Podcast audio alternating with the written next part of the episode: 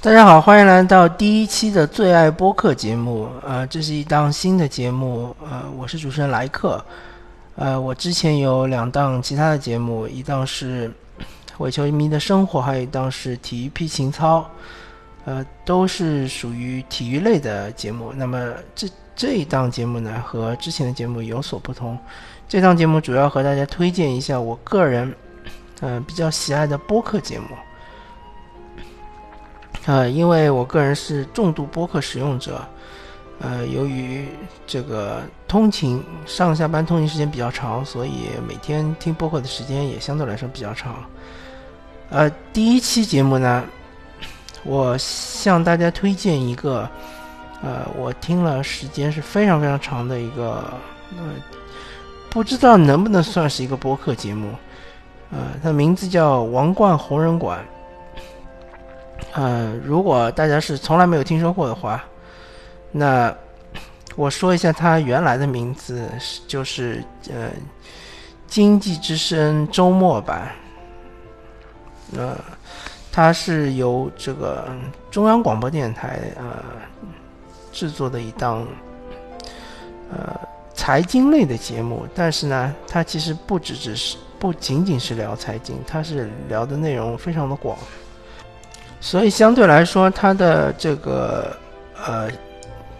收听渠道是比较特殊的。呃，一般的播客我们都可以在 Podcast 或者是呃我们国内使用的喜马拉雅或蜻蜓 FM 啊这样的平台，或者是什么网易云音乐，对吧？荔枝 FM。那么 啊，或或者还应该是考拉 FM。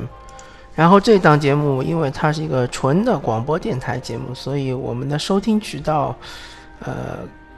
我个人推荐是这样的：是有一个是阿基米德平台，还有一个是蜻蜓 FM，都可以在上面搜索到这个节目。然后，嗯，当然它也有自自己的微信公众号，微信公众号的话是可以呃收听这个直播，直播的话是每周六周日早上。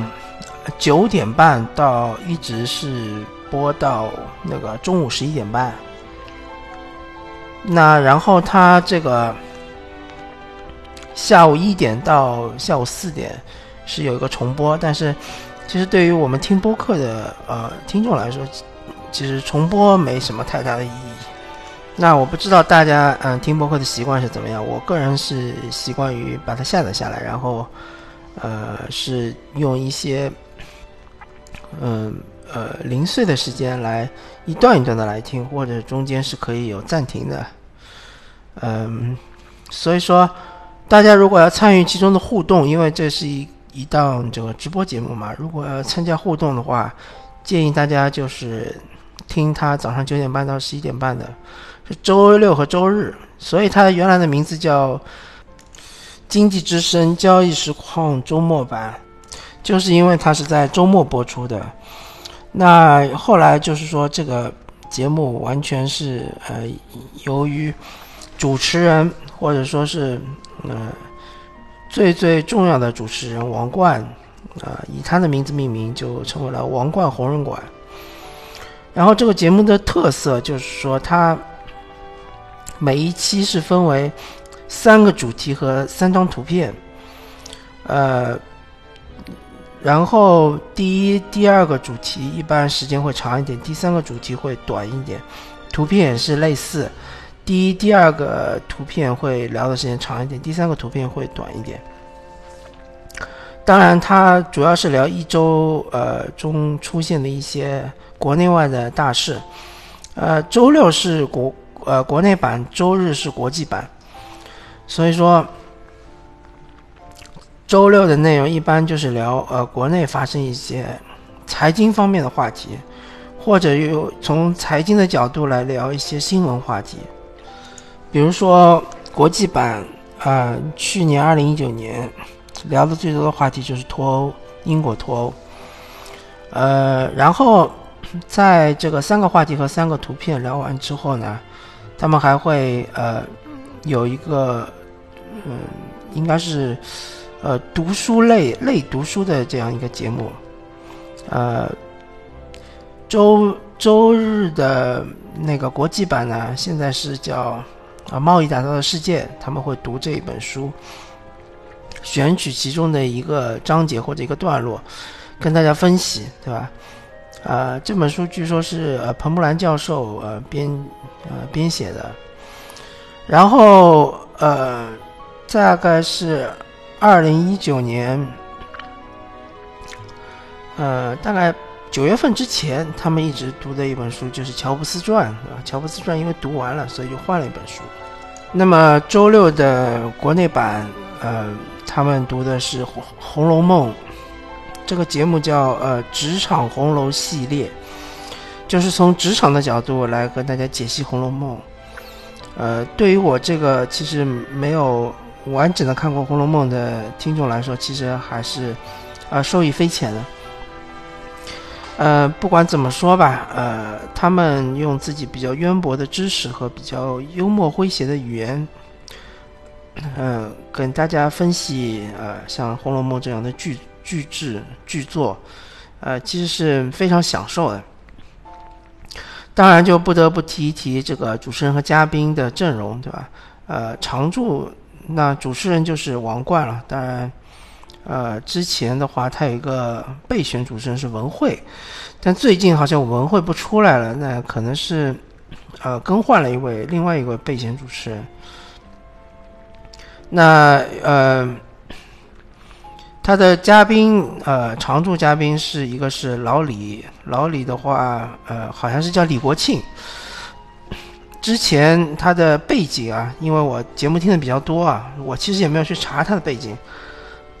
但呃，因为他自己聊到自己的背景，所以呃，呃，了解下来，感觉他之前是第一批出国，呃，到国外去，呃，到英国去读书的。然后在外企工作多年，然后目前是一个教育机构的老板。呃，还有一位是叫老陶，老陶是他的背景倒不是很清楚，只知道他呃之前在上海是生活过一段时间，或者说是在上海是呃学习过一段时间，所以对于。上海这个地方是比较熟悉，呃，会那个上海话。然后还有就是啊，之前呃来的比较多的小草，小草的话最近好像不太来。啊，他的背景好像是哥伦比亚大学毕业的，之前应该是读的是这个电影专业，然后现在是从事与电影有关的工作，好像是据说是是导演。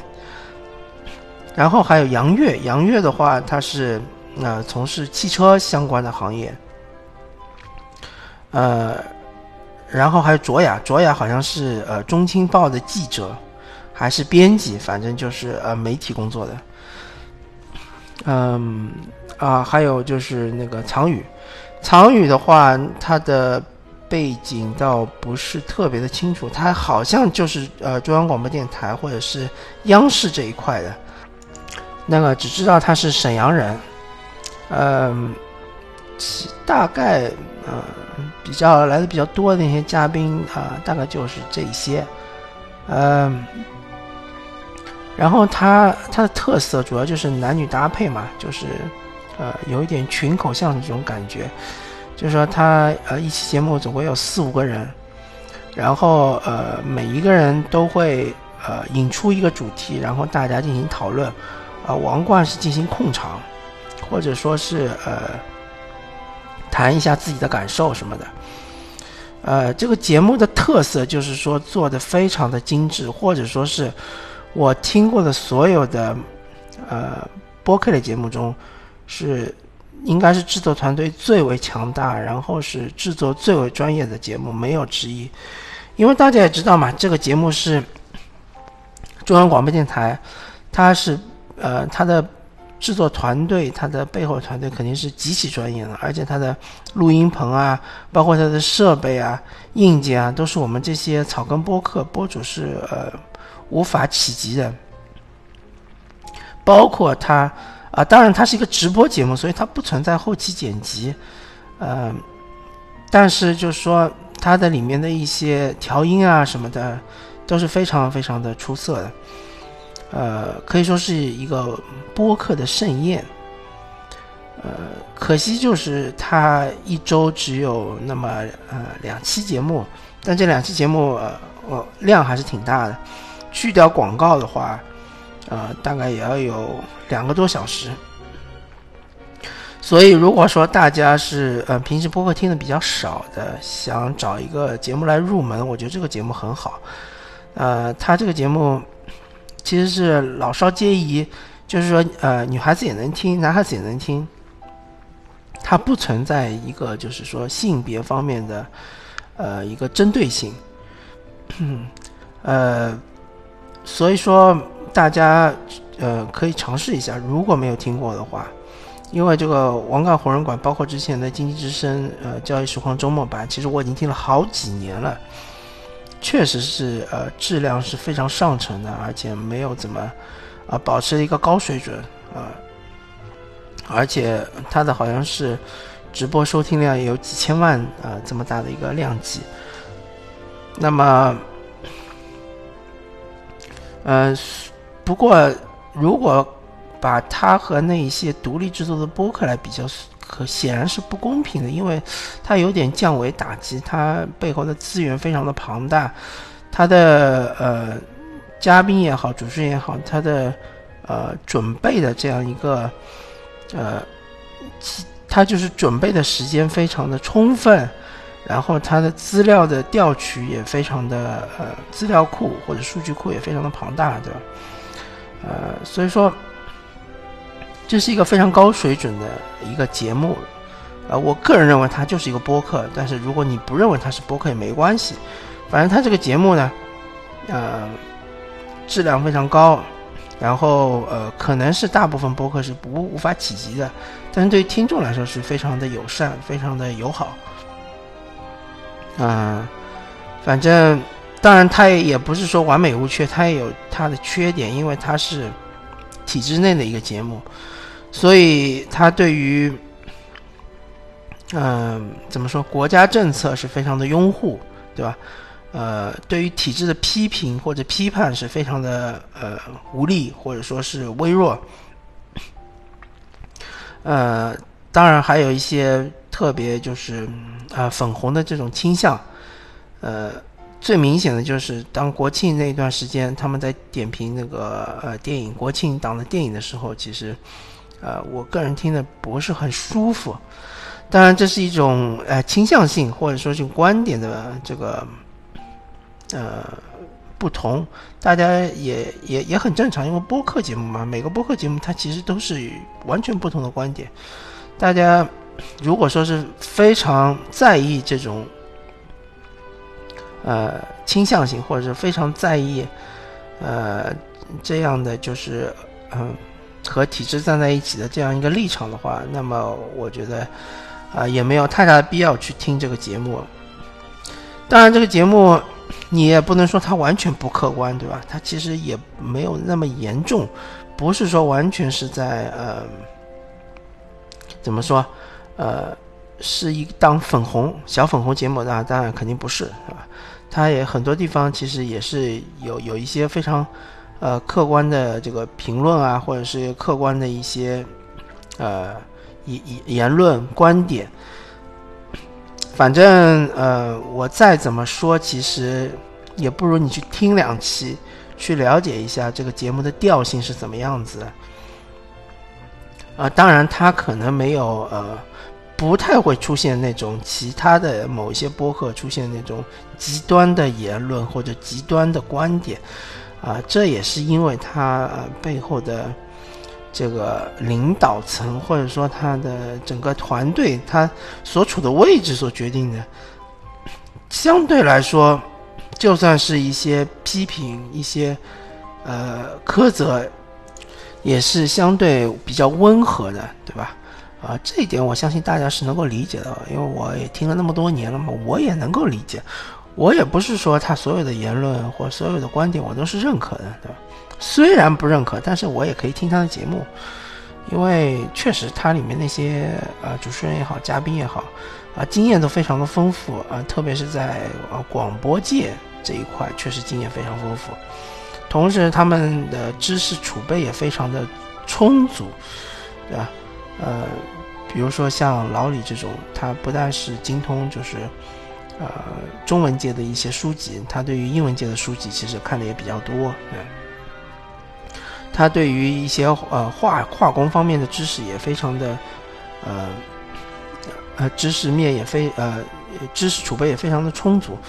呃，像是杨院这种，他就是对于汽车行业也是非常的了解，对吧？大家都可以听一听，听一听就了解就知道了，好吧？那么这第一期节目呢做的有比较仓促，之后的节目呢我会陆续的向大家推荐一些我个人听的比较多的啊比较精彩的或者比较有特色的播客节目啊，感谢大家收听啊这一期节目啊，那么我们下期再见，拜拜。